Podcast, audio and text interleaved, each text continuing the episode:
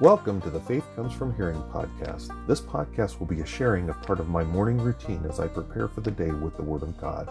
We will be partaking of Puritan prayers from the Valley of Vision, each day's morning devotional from Charles Haddon Spurgeon's Morning and Evening, and we'll be reading from the Legacy Standard Bible, which is the newest and I believe the most accurate translation of the Word of God. We will be following a Bible reading calendar that provides for reading the whole Bible in a year that was created by Minister Robert Murray M'Cheyne for his congregation back in 1842, and that has been a part of my daily reading for over six years now. Good morning, and welcome to the morning segment of the Sunday, January 15th episode. That would be episode 137 of the Faith Comes From Hearing podcast. I am Wayne Floyd, your host. Sorry, excuse me. Um, I want to apologize. Did not get anything recorded last night, so I'm recording very early this morning to try to get this out as as early as possible. I'm sorry I had um, family here till 11:30 last night, so was not able to fit in recording and, and didn't have time earlier in the day. So sorry about that. So, anyways, so we will get going first thing this morning. We're going to jump right into it. So, as is our practice, we're going to go ahead and open with the first day morning prayer. It's called worship. So let's pray. O Lord, we commune with thee every day, but weekdays are worldly days, and secular concerns reduce heavenly impressions. We bless thee, therefore, for the days sacred to our souls, when we can wait upon thee and be refreshed. We thank thee for the institutions of religion, by use of which we draw near to thee, and thou to us. We rejoice in another Lord's Day, when we call off our minds from the cares of the world, and attend upon thee without distraction. Let our retirement be devout, our conversations edifying, our reading pious, our hearing profitable, that our souls may be quickened and elevated. We are going to the house of prayer. Pour upon us the spirit of grace and supplication. We are going to the house of praise. Awaken in us every grateful and cheerful emotion. We are going to the house of instruction. Give testimony to the word preached, and glorify it in the hearts of all who hear. May it enlighten the ignorant, awaken the careless, reclaim the wandering, establish the weak, comfort the feeble minded, make ready a people for their Lord. Be a sanctuary to all who cannot come, Forget not those who never come, and do thou bestow upon us benevolence towards our dependents, forgiveness towards our enemies, peaceableness towards our neighbors, openness towards our fellow Christians. Amen. All right.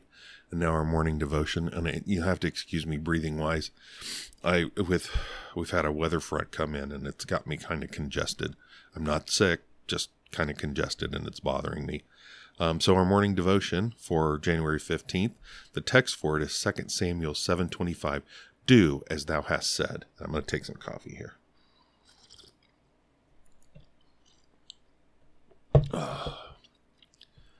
God's promises were never meant to be thrown aside as waste paper.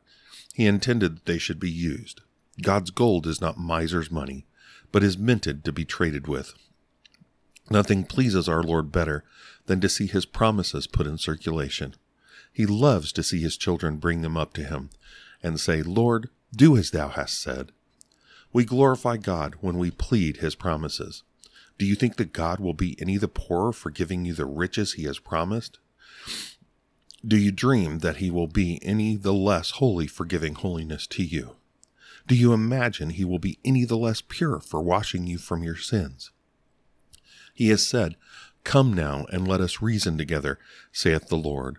Though your sins be as scarlet, they shall be as white as snow. Though they be red like crimson, they shall be as wool. This is a precious promise. I wonder if it be true. Um, I'm sorry, I skipped. I'm oh, sorry. Let me back up. So they shall be as wool. Faith lays hold upon the promise of pardon, and it does not delay, saying, This is a precious promise. I wonder if it is true but it goes straight to the throne with it and pleads, Lord, here is the promise, do as thou hast said. Our Lord replies, Be it unto thee even as thou wilt. When a Christian grasps a promise, if he does not take it to God, he dishonors him. But when he hastens to the throne of grace and cries, Lord, I have nothing to recommend me but this, thou hast said it. then his, then his desire shall be granted. Our heavenly banker delights to cash his own notes. Never let the promise rust. Draw the sword of promise out of its scabbard, and use it with holy violence. Think not that God will be troubled by your by your import by your importunately reminding him of his promises. He loves to hear the loud outcries of needy souls. It is his delight to bestow favors. He is more ready to hear than you are to ask. The sun is not weary of shining, nor the fountain of flowing. It is God's nature to keep his promises. Therefore, go at once to the throne with, Do as thou hast said. All right, sorry about that. Struggled with that one a little bit. All right, let's get into our reading. We are uh, Genesis 31, starting in verse 17 through the end of the chapter, and then into verse 32. And sorry, I'm going to have some coffee here. Hoping the heat helps to clear my sinuses. All right. 31 uh, Genesis 31 verse 17. Then Jacob arose and put his children and his wives upon camels and he drove away all his livestock and all his possessions which he had accumulated, his acquired livestock which he had accumulated accumulated in Paddan Aram, in order to go to the land of Canaan to his father Isaac. Now Laban had gone to shear his flock. Then Rachel stole the household idols that were her father's, and Jacob deceived Laban the Aramean by not telling him that he was fleeing. So he fled with all that he had, and he arose and crossed the river and set his face towards the hill country of Gilead. Then it was told to Laban on the third day that Jacob had fled. So he took his relatives with him and pursued him a distance of seven days' journey, and he overtook him in the hill country of Gilead. And God came to Laban the Aramean in a dream of the night and said to him, Beware lest you speak to Jacob either good or bad. So Laban caught up with Jacob. Now Jacob had pitched his tents in the hill country, and Laban with his relatives camped in the hill country of Gilead. Then Laban said to Jacob, What have you done by deceiving me and carrying away my daughters like captives of the sword? Why did you flee secretly and deceive me and not tell me, so that I might have sent you away with gladness and with songs, with tambourines and with lyre, lyre, and not allow me to kiss my sons and my daughters? Now you have acted foolishly. It is in my hand to do evil against you, but the God of your father spoke to me last night, saying, Beware of speaking either good or evil to Jacob. So now you have indeed gone away, because you longed greatly for your father's house. But why did you steal my gods? Then Jacob answered and said to Laban, Because I was afraid, because I said, Lest you take your daughters from me by force. The one with whom you find your gods shall not live in the presence of our relatives, recognize what is yours among my belongings and take it for yourself. But Jacob did not know that Rachel had stolen them. So Laban went into Jacob's tent, and into Leah's tent, and into the tent of the two maidservants, but he did not find them. Then he went out of Leah's tent and entered Rachel's tent.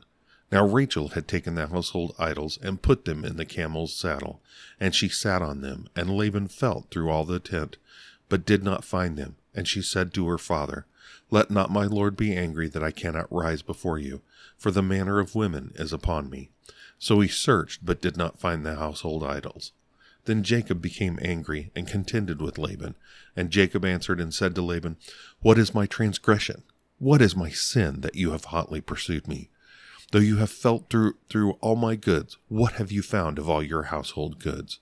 Place it here before my relatives and your relatives, that they may decide between us two. These twenty years I have been with you. Your ewes and your female goats have not miscarried, nor have I eaten the rams of your flock. That which was torn of beasts I did not bring to you, I bore the loss of it myself. You required it of my hand, whether stolen by day or stolen by night. Thus I was. By day the heat consumed me, and the frost by night and my sleep fled from my eyes. These twenty years I have been in your house.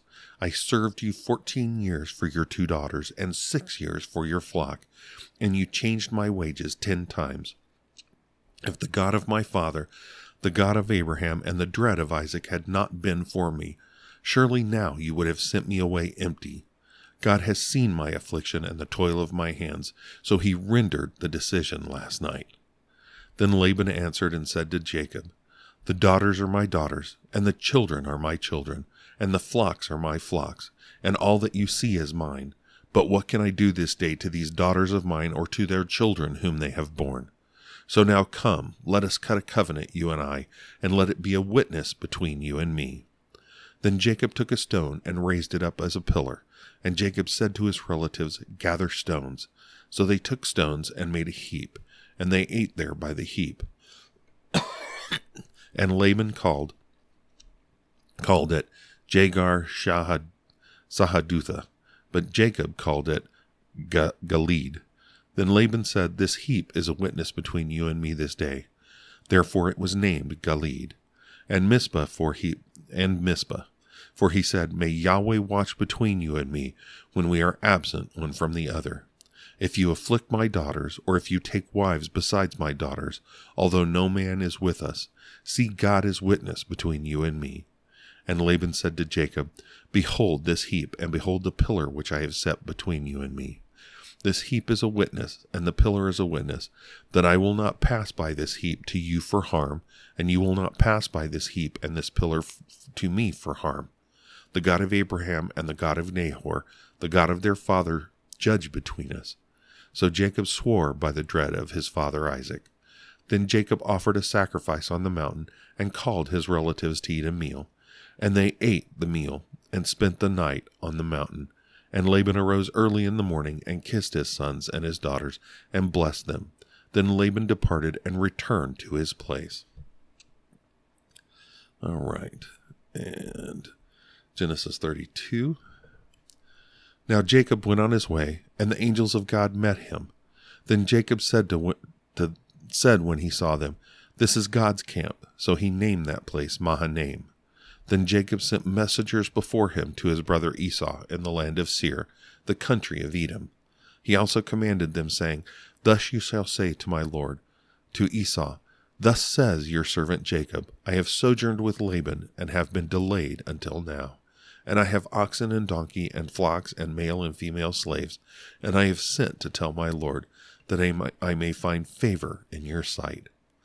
Then the messengers returned to Jacob, saying, We came to your brother Esau, and furthermore he is coming to meet you, and four hundred men are with him.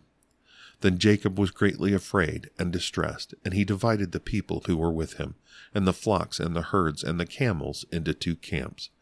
And he said, If Esau comes to the one camp and strikes it, then the camp which remains will escape. And Jacob said, O God of my father Abraham, and God of my father Isaac, O Yahweh, who said to me, Return to your land and to your kin, and I will prosper you. I am unworthy of all the loving kindness and of all the truth which you have shown to your slave. For with my staff only I crossed this Jordan, and now I have become two camps. Deliver me, I pray, from the hand of my brother, from the hand of Esau, for I fear him, lest he come and strike me down with the mothers and the children. For you said, I will surely prosper you, and make your seed as the sand of the sea, which is too great to be numbered. All right. And Matthew 10, starting in verses 24 through the end of the chapter. There we go. A disciple is not above his teacher, nor a slave above his master. It is enough for the disciple that he become like his teacher, and the slave like his master. If they have called the head of the house Beelzebul, how much more the members of his household? Therefore do not fear them, for there is nothing concealed that will not be revealed, and hidden that will not be known. What I tell you in the darkness, speak in the light, and what you hear whispered in your ear, proclaim upon the housetops. And do not fear those who kill the body, but are unable to kill the soul, but rather fear him who is able to destroy both soul and body in hell. Are not two sparrows sold for an, As- an assarion? And yet not one of them will fall to the ground apart from your Father. But the very hairs of your head are all numbered. So do not fear, you are more valuable than many sparrows. Therefore, everyone who confesses me before men, I will also confess him before my Father who is in heaven. But who, dis- who denies me before men, I will also deny him before my Father who is in heaven. Do not think that I came to bring peace on the earth. I did not come to bring peace, but a sword. For I came to set a man against his father, and a daughter against her mother, and a daughter in law against her mother in law, and a man's enemies will be the members of his household. He who loves father or mother more than me is not worthy of me, and he who loves son or daughter more than me is not worthy of me, and he who does not take his cross and follow after me is not worthy of me. He who has found his life will lose it, and he who has lost his life for my sake will find it. He who receives you receives me, and he who receives me receives him who sent me.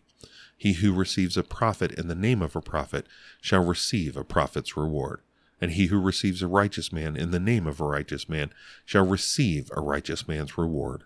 And whoever in the name of the disciple gives to one of these little ones even a cup of cold water to drink, truly I say to you, he shall not lose his reward. And Matthew 11, going to verse 6. Now it happened that when Jesus had finished giving instructions to his twelve disciples, he departed from there to teach and preach in their cities. Now, when John in prison heard of the works of Christ, he sent word by his disciples and said to him, Are you the one who is to come, or shall we look for someone else? And Jesus answered and said to him, Go and report to John what you hear and see. The blind receive sight, and the lame walk. The lepers are cleansed, and the deaf hear. The dead are raised up, and the poor have the gospel preached to them. And blessed is he who does not take offense at me. All right, and Psalm 13. For the choir director, a psalm of David. How long, O Yahweh, will you forget me will you forget me forever? How long will you hide your face from me? How long shall I take counsel in my soul, having sorrow in my heart all the day? How long will my enemies be exalted over me? Look and answer me, O Yahweh my God. Give light to my eyes, lest I sleep the sleep of death lest my enemy says, I have overcome him, and my adversaries rejoice that I am shaken. But I have trusted in your loving kindness. My heart shall rejoice in your salvation.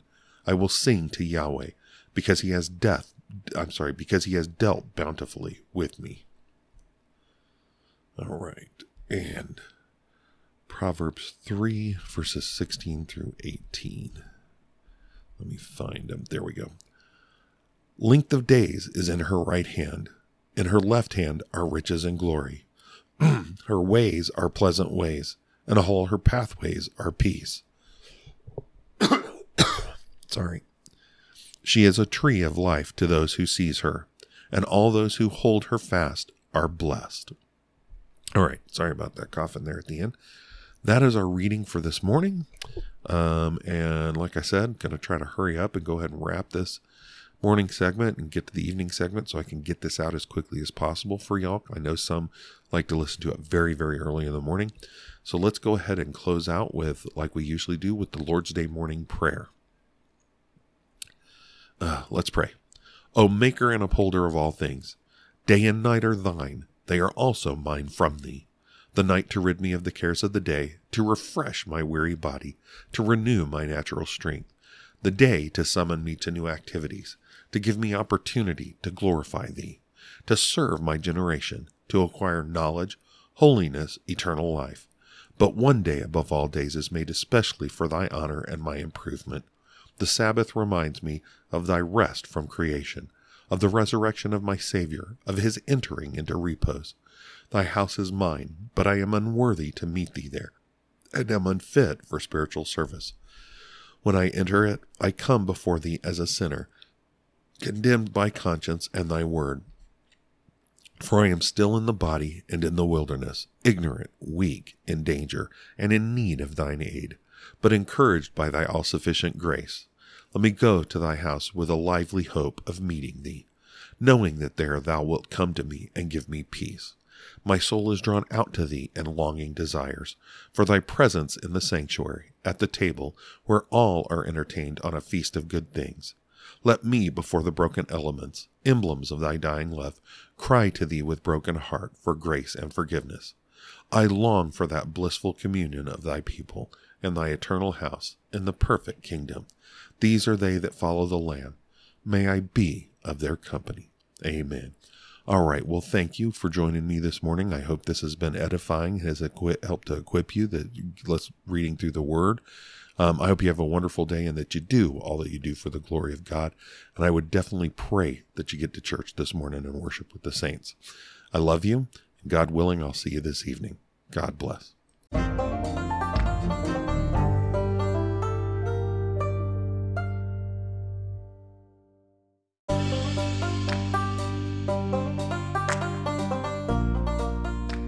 Welcome to the evening segment of the Faith Comes From Hearing podcast. Good evening, and welcome to the evening segment of the Sunday, January 15th episode. That would be episode 137 of the Faith Comes From Hearing podcast.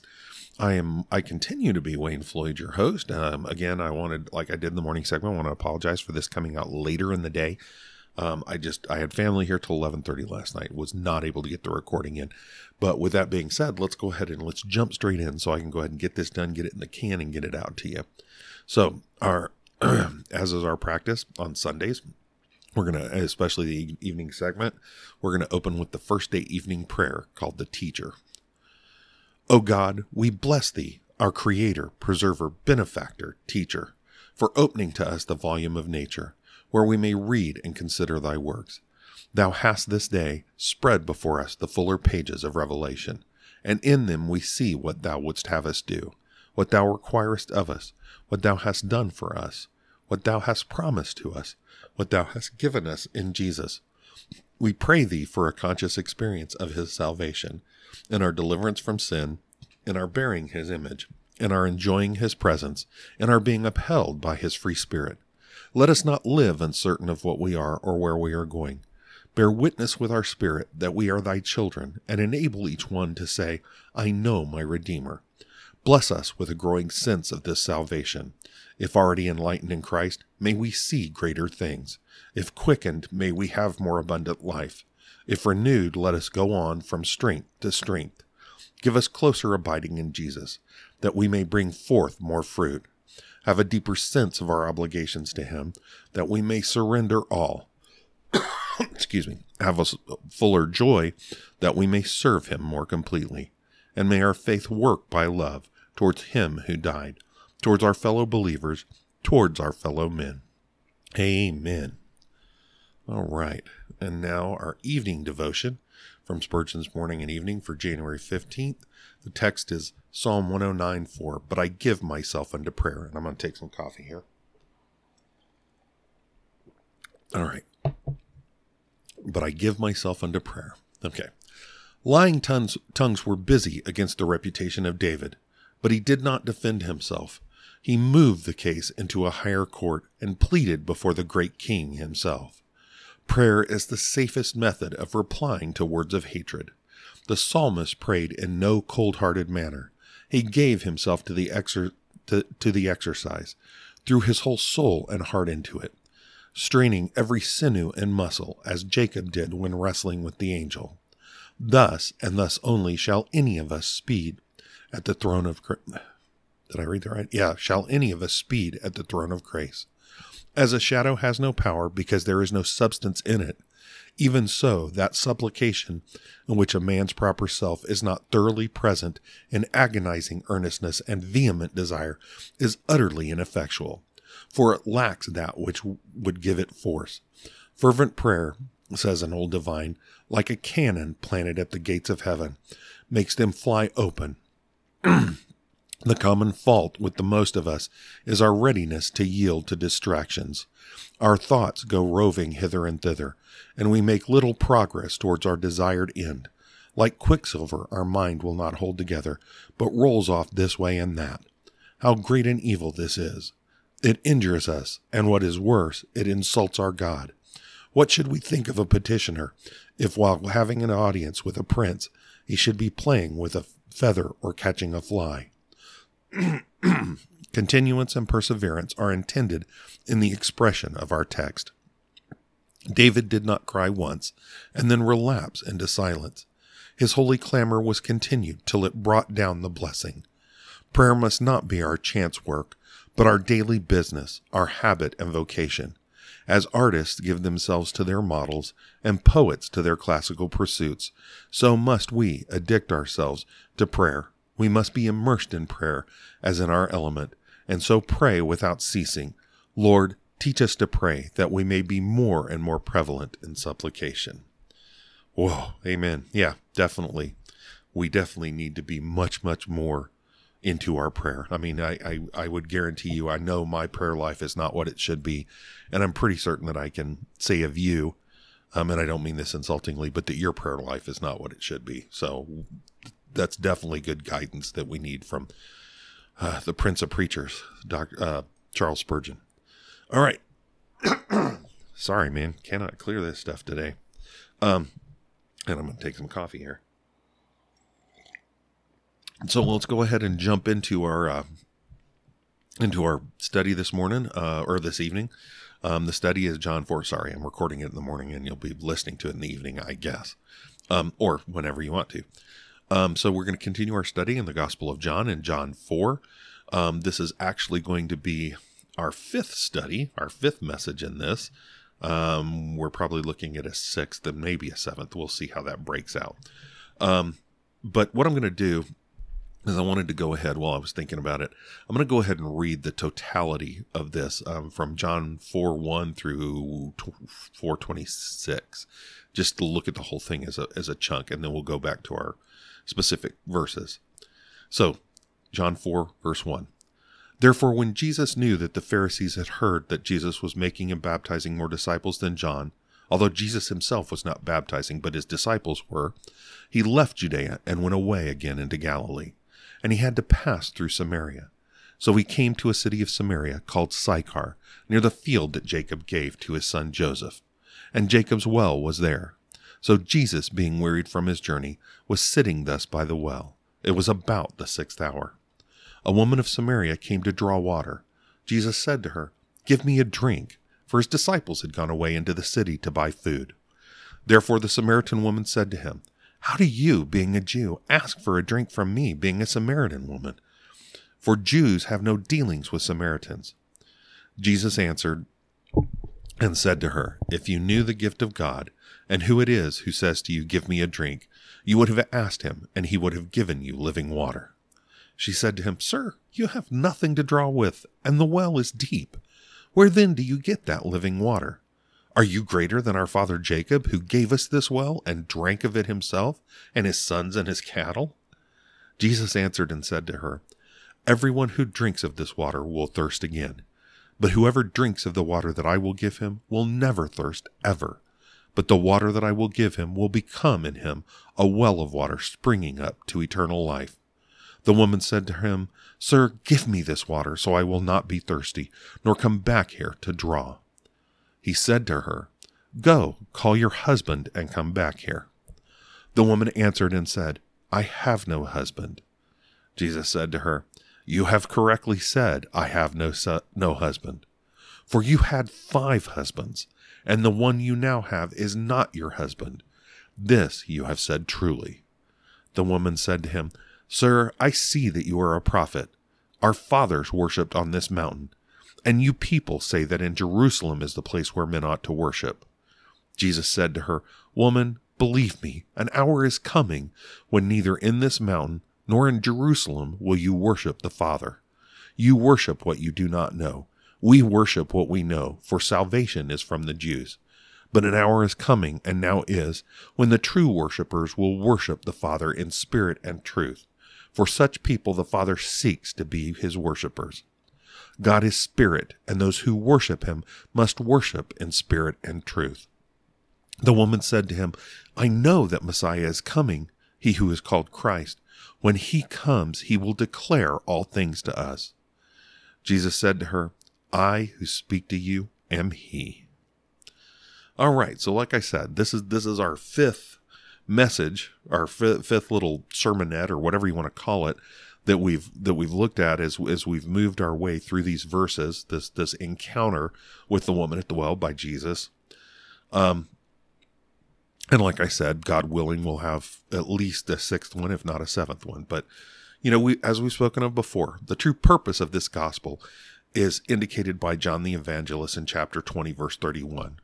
But these have been written so that you may believe that Jesus is the Christ, the Son of God, and that believing you may have life in his name. Sorry.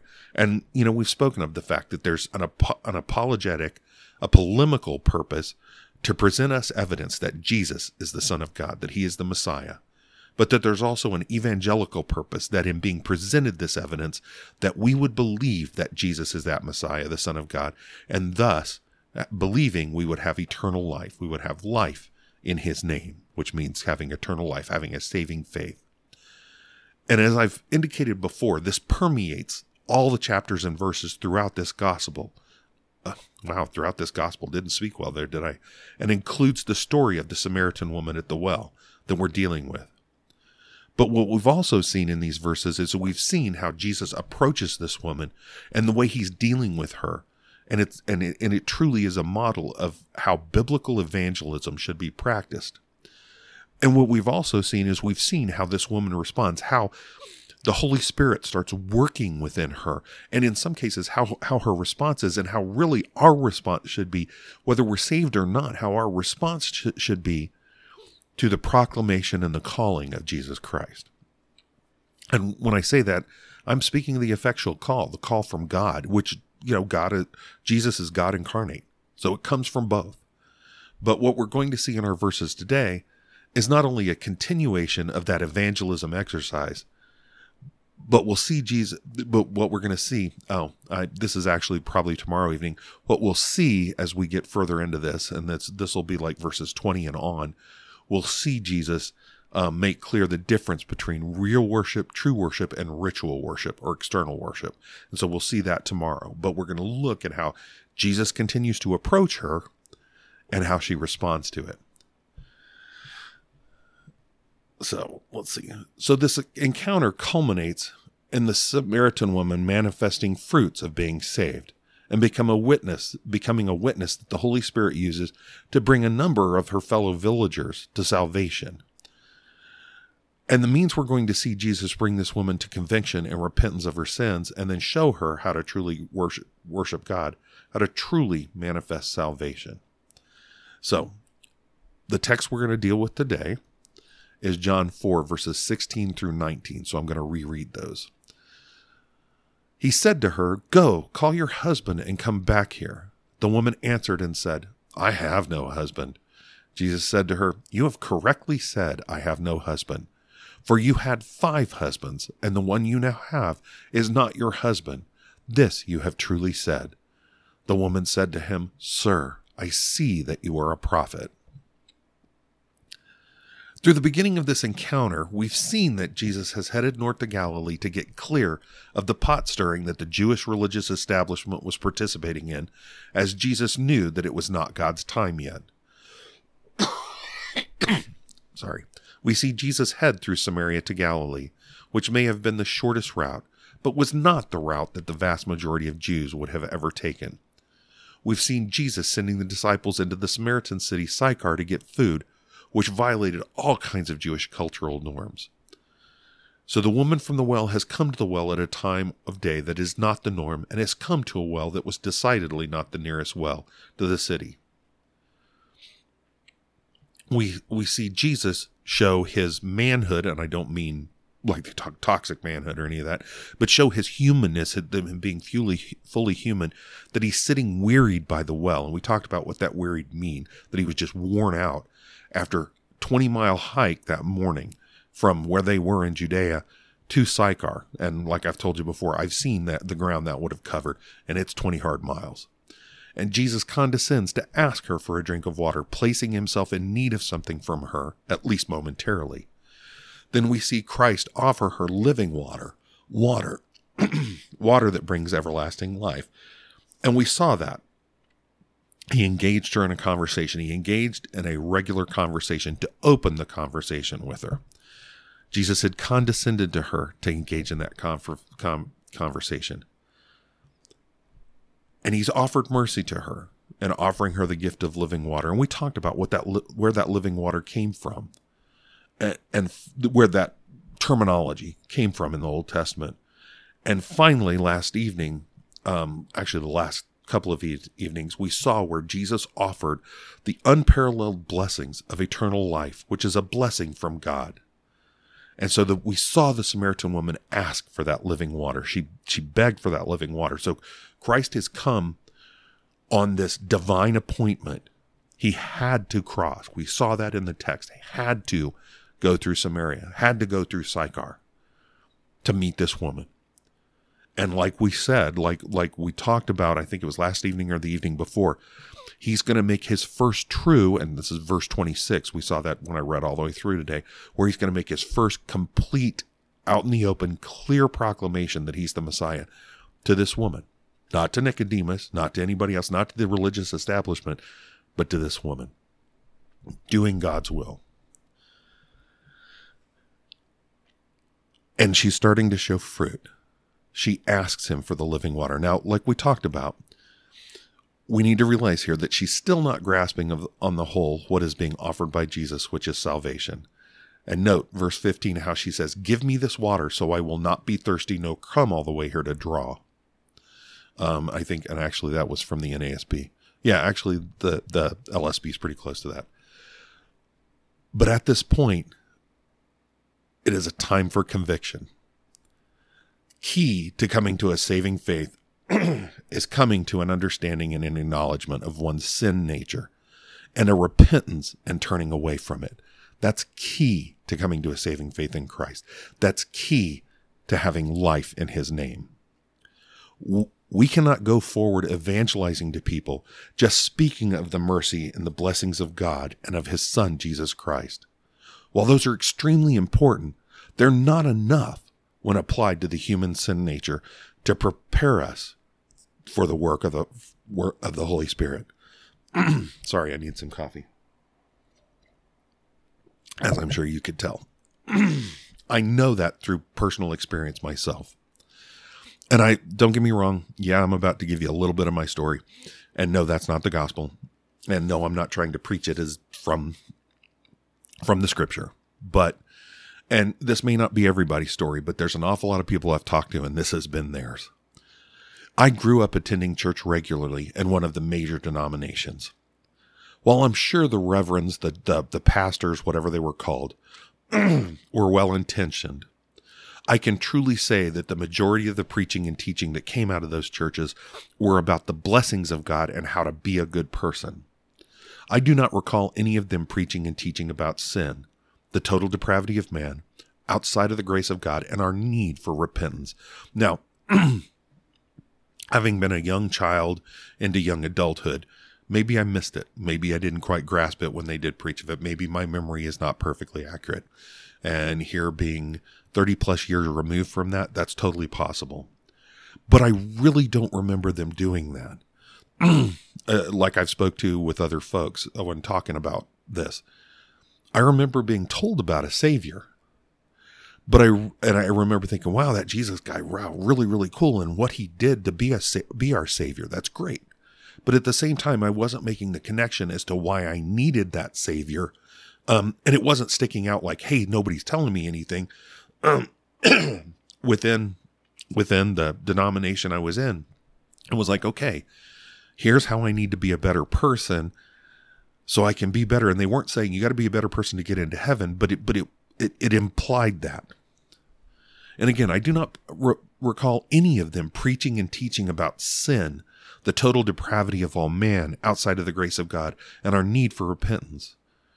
I don't remember them preaching about hell. I really don't. And of course, if, if you ever notice, Jesus in the New Testament spoke more about hell than he did about heaven but I don't remember them doing any of that. Um, and, and at the time of my conversion, I, I really, that's where it really registered with me. they talked about a savior, which sounded great, but I came to realize that I thought if I was good enough, if I was a good enough person, I would get into heaven. I mean, why else would they keep giving me these top five ways to be a good person or these six steps you should take to be a better Christian or all, that kind of stuff? You know, it was check, it was checklist Sunday. Um, and I'm not trying to insult those men. I believe they were truly of good intention and truly trying to do what they felt God had called them to do. But it, it wasn't doing the work that it needed to do in me. Um, and don't get me wrong, I was converted when God planned for it before the foundation of the world. And I wrote this down in my notes, and I don't know if this is true, but I, I think I actually looked this up. And, and please, if I'm incorrect about this, I, I apologize. but what I wrote here, it had been found, and this was a couple of years ago, that most conversions, I think it actually came out of one of the commentaries I read, that most conversions and coming to a saving faith in Christ has come through a conviction of our sin nature and our specific sins and a repentance from our, our sins. Now, I don't know if that's actually true, but it would not surprise me because most of the people I've talked to, that's exactly what happened. And I know that's what's ha- happened with me. It took the Holy Spirit using someone to show me my total depravity, my need for a Savior, and bring me to repentance. As uh, Paul Washer actually called it, a radical depravity. And, and please don't misunderstand that. What he meant by radical was a depravity that that um, washed over every part of my person. Well, this is where that Samaritan woman is. She's been shown the blessing, but she's not been convicted yet. So, Jesus and the, the, text we're dealing with today, and again, this has been an incredibly long intro, and I'm really not trying to be that way, but Jesus here commences showing the woman her sin and her need for a Savior. So, verses 16 through 18 again.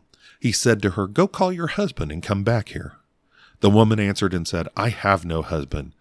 Jesus said to her, You have correctly said, I have no husband. For you had five husbands, and the one you now have is not your husband. This you have said truly. We know from chapter 2, verses 24 and 25, that Jesus knew what was in all men. He says it clearly. That's why he didn't trust himself to those people that were believing, and I've put in that in quotes because the believing there, the way it's put and the way it's phrased, is they're believing in the miracles he's doing, and they're like, "Oh boy, look at those miracles! Here, let's follow him." Um, and he even does that when you get to the point um, of the, uh, and this is this is often uh, John six, and God willing, we'll get to that through through these these studies we've been we're going to do. Um, that um, it's it's actually after that he feeds the five thousand, but you get down the road from that and he calls them out that they're following him for the physical bread he provided, not for the bread of life, the word of God, um, and for saving faith. Well, that's what he's talking about in chapter 2, verses 24 and 25. That the people are believing that, oh boy, we've seen all these Nito Golly Gee Whiz uh, miracles, and ooh, let's stay with him because maybe we'll get blessed by them. But he's not trusting himself to them. And this is the same reference here, or this is the same situation here. He knows man. So when he threw out this command to go call your husband and come back here, this wasn't a random thing. Don't ever think this was a random thing. I mean, I, I, I don't know that I ever thought it was a random thing, but I was like, wow, that's kind of a weird request. But he does it to lead into a revelation of the Samaritan woman's sin. Jesus tells her to go get her husband and bring him to, to Jesus. And notice how she responds evasively. Verse 17a. The woman answered and said, I have no husband. She tells him the truth. I mean, I'm not saying she's lying here. and Jesus doesn't call her out for lying. She tells him the truth that she has no husband, but as we will as we see, she admits a good bit of her history, which Jesus calls her out on. Sorry, verse 17b. Jesus said to her, You have correctly said, I have no husband, and into 18 here. So, well, so like I said, Jesus calls her out. We see him acknowledge that she's answered correctly as far as it went. So he doesn't insult her or anything. He, Jesus doesn't get accusatory again. He acknowledges both here and at the end of verse 18 that she has truly stated part of the truth. But he doesn't stop there. He peels back the covers verse 18 For you have had five husbands, and the one you now have is not your husband. This you have said truly. Now, divorce had become common among the Jews and the Samaritans. Even though the Samaritans only held to the Pentateuch, adultery was clearly dealt with there, which I am sure led to her behavior in getting the water as well as to her having had five husbands. And not just me, but the commentators I've read, all of them across the centuries and it led her that and not being married to the man she was currently cohabitating with. Jesus clearly shows his divinity to her, and we've talked about it. I've showed you a couple of different places where where he's I want to say obscurely, but that's not the right word, where he's in a more muted fashion shown his divinity in what he has said to her. But he shows it here, knowing her full history and bringing up the sordidness and placing it in front of her. No witness or an audience, just Jesus and the woman.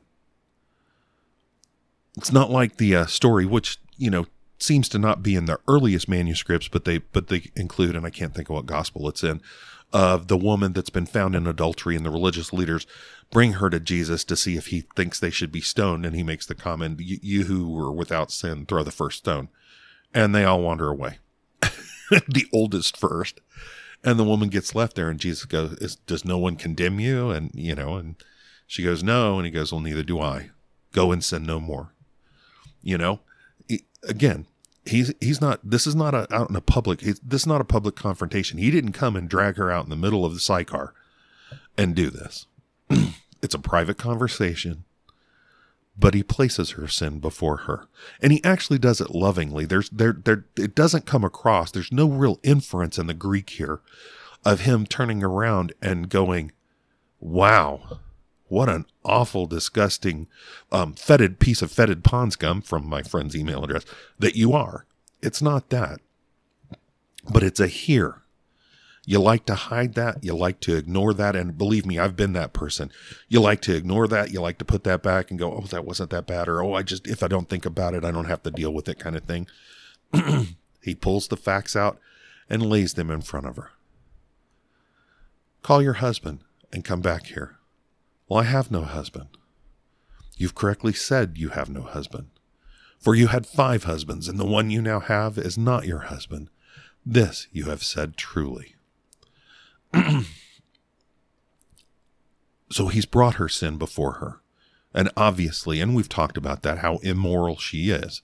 Um, of course, it's really easy to sit there and point at her, but the fact is, you and I, outside of the grace of God, and sometimes even after we've been saved, can look in the mirror and see that we are as immoral as she is. Maybe not by direct action, but in our thought life. Um, believe me, my thought life has, has always been my worst issue. Um, and, and it's something I, I, I still fight against every day, um, as we should. We should be constantly fighting against that and fight constantly fighting and striving against it. but again, like I said, Jesus is lovingly confronting her and bringing to light what she needs to see for the Holy Spirit to work in her. And we see the Holy Spirit starting to move, like we saw it before, where she asked, she actually asked Jesus for the living water. She maybe kind of misunderstood it, but she knew she needed it. Well, we see here that she finally clues in to who, or she finally starts to clue in to at least partially to who this man is. Verse 19 The woman said to him, Sir, I see that you are a prophet. The woman acknowledges. The woman makes the acknowledgement of her sin. She doesn't refute his statement. Not at all. But by calling him, Sir, I see that you are a prophet, that's not just a, hey, I see that people call you a prophet. Sir, I see that you are a prophet. Basically, Sir, I see that you are a man sent from God calling him a prophet, she is she is admitting an awful lot of things. You are sent from God. You are a prophet. You are someone sent from God. She's getting there, but not quite yet. But at the same time, in that acknowledgement that he's a prophet, it's maybe even an acknowledgement that I see you're a man of God and I see that you've been sent here. Like I said, she's getting there, but not quite. But she's acknowledging. She's not ignoring. She's not hiding. She's not ignoring when our sins have been brought before us and trying to shut them out and act like it doesn't matter and act like we're not in need of a mediator. We're not in need of a propitiatory sacrifice before God to pay for our sins.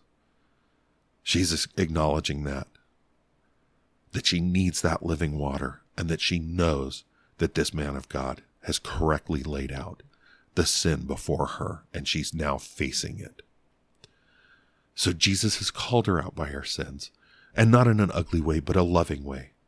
And she's starting to respond. But again, like I said last evening, Holy Spirit's not quite complete his with his work yet. And of course, don't get me wrong, the Holy Spirit never completes his work. The Holy Spirit walks with us from our conversion to our glorification and beyond. But it's starting to happen. She's starting to come to a saving faith in Christ. And she's responding. She's not shutting it out. She's not walking away from it. She's taking it in. And she's starting the the the ugly fetid pond scum is starting to be pulled away. The heart of stone is starting to be removed and a heart of flesh placed in it. And so we see here Jesus' example, a loving example of placing our sin before us, placing her sin before her, and her responding rightly in accepting it and acknowledging that this is coming from God. And God willing, tomorrow evening, we'll see how this progresses further through her further conversation with Christ and see how she makes the realization that she needs to worship, that there is a need for worship, but that she truly, even though she doesn't ex- explicitly ask the question, an acknowledgement that she doesn't know how, and she needs guidance from God, from this man of God, to tell her how. All right. Well, let's go ahead and we'll close up with the Lord's Day evening prayer, which is our regular practice. Let's pray. Most holy God, may the close of an earthly Sabbath remind me that the last of them will one day end. Animate me with joy that in heaven praise will never cease, that, that adoration will continue forever, that no flesh will grow weary, no congregations disperse, no affections flag, no thoughts wander, no will droop, but all will be adoring love. Guard my mind from making ordinances, my stay or trust, from hewing out broken cisterns, from resting on outward helps. Wing me through earthly forms to thy immediate presence. May my feeble prayers show me the emptiness and vanity of my sins. Deepen in me the convictions that my most fervent prayers and most lowly confessions need to be repented of.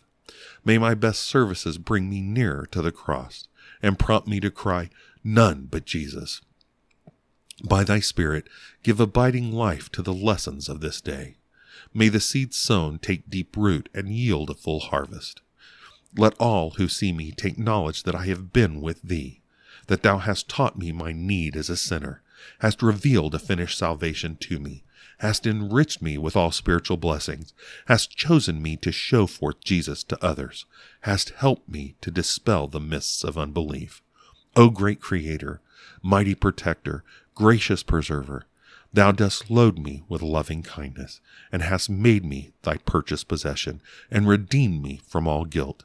I praise and bless thee for my Sabbath rest, my calm conscience, my peace of heart. Amen. All right, I hope you have a wonderful evening. Um, I hope you get a great night's sleep, and God willing, I will see you tomorrow morning. Have a wonderful night. God bless. Música